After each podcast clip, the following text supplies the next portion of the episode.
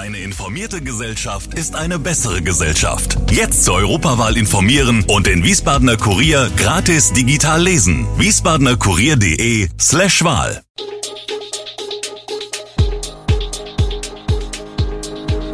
Gude, unser morgendliches News-Update.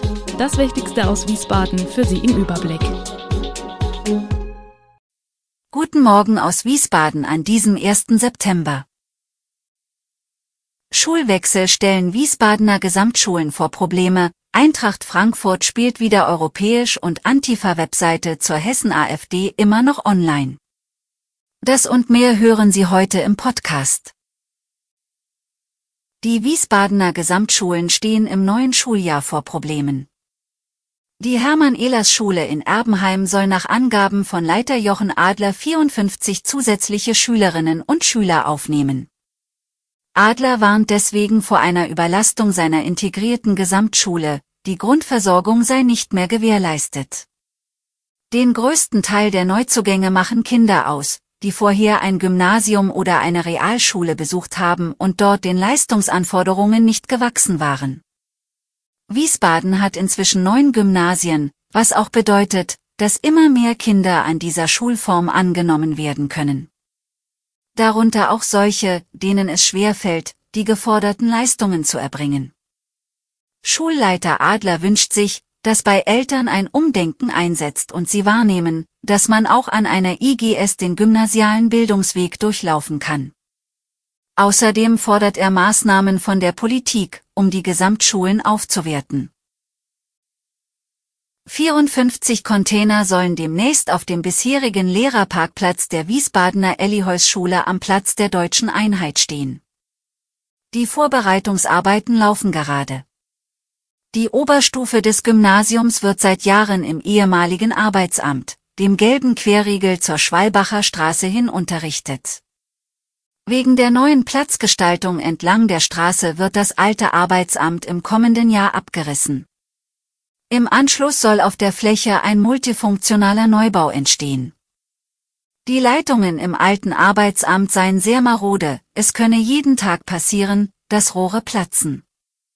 Deshalb wolle man vor der beginnenden Heizperiode schon vorsorgen und die Schülerinnen und Schüler so früh wie möglich in den Containern unterbringen, erklärt der Leiter des städtischen Schulamts, Kai Römer. 11 Klassenräume werden auf dem Lehrerparkplatz entstehen. Eintracht Frankfurt hat mit einem Sieg gegen Levski Sofia das Ticket für die 3. Europareise in Serie gebucht. Unbeeindruckt vom Transfertheater um den streikenden Stürmerstar Kolomuani gewannen die Frankfurter am Donnerstagabend das Playoff-Rückspiel gegen Levski Sofia mit 2:0. Damit sicherten sie sich nach dem 1:1 im Hinspiel das Weiterkommen in die Gruppenphase in der Conference League.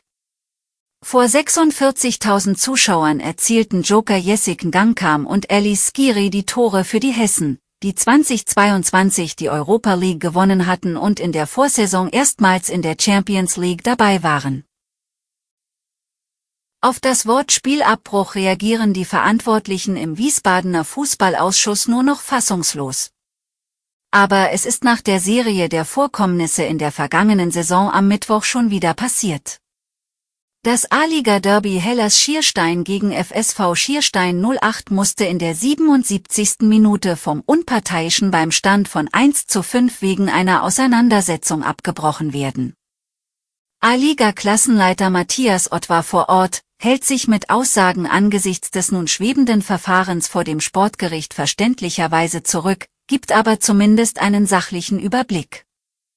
Nach dem groben Foul eines 08ers in der zweiten Hälfte hätte der Schiedsrichter im Sog der Emotionen alles versucht, das Spiel weiter und zu Ende zu führen. An ihm habe es nicht gelegen, betont Matthias Ott. Um 21:20 Uhr wurde die Polizei alarmiert. Beim Eintreffen der zahlreichen Einsatzkräfte war die Auseinandersetzung aber bereits beendet. Ein verletzter Spieler wurde zur Untersuchung in ein Krankenhaus gebracht. Aufgrund der Tätlichkeit und des anschließenden Angriffs wurde jeweils ein Ermittlungsverfahren wegen Körperverletzung eingeleitet, so die Polizei. Mehr als 3 Wochen nachdem im Internet die Wohnadressen hessischer AfD-Landtagskandidaten und ein Gewaltaufruf gegen diese veröffentlicht wurden, ist die umstrittene Website, die der Frankfurter Antifa zugeschrieben wird, weiterhin online. Das Hessische Landeskriminalamt das Bundeskriminalamt prüfe derzeit die Möglichkeiten einer Löschung bzw. Sperrung der Website und den darin enthaltenen Veröffentlichungen. Doch das ist nicht ganz so einfach. Rechtliche Grundlage der Entfernung von Inhalten im Internet im Zusammenhang mit politisch motivierter Kriminalität ist das Terroristische Online-Inhaltebekämpfungsgesetz.